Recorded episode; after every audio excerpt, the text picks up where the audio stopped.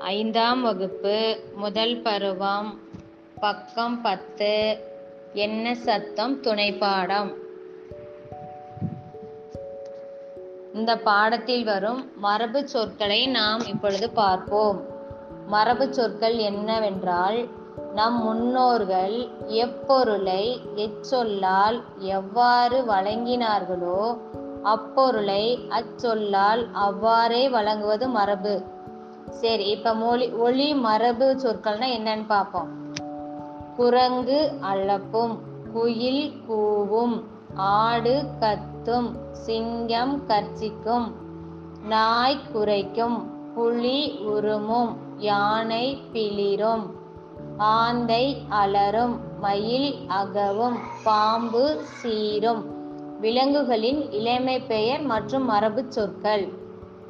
ஆட்டுக்குட்டி கோழி குஞ்சு குதிரை குட்டி குரங்கு குட்டி மான் கன்று யானை கன்று சிங்க குருளை புலிப்பரல் கீரி பிள்ளை அணிப்பிள்ளை சரி இப்ப வினை மரபு சொற்கள்.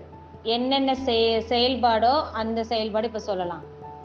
அம்பு எய்தார் ஆடை நெய்தார் பூ பறித்தாள். மாத்திரை விழுங்கினான். நீர் குடித்தான். சோறு உண்டான். கூடை முடைந்தார். சுவர் எழுப்பினார்.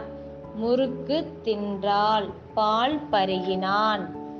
இப்பொழுது தாவரங்களின் உறுப்பு பெயரும் மரபு சொற்களும் பார்ப்போம். மா பழா வாழை இதனை இலை எனலாம்.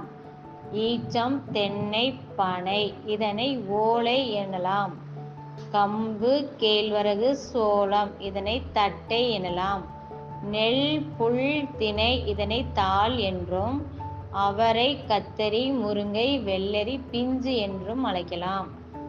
பூச்சிகள் பறவைகள் விலங்குகள் இருப்பிடம் மற்றும் மரபுச் சொற்கள்.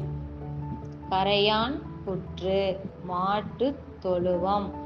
கோழி பண்ணை சிலந்தி வலை நண்டு வலை ஆட்டுப்பட்டி குதிரை கொட்டில் குருவி கூடு எலி வலை யானை கூடம்.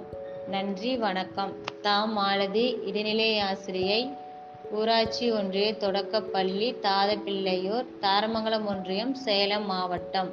நன்றி.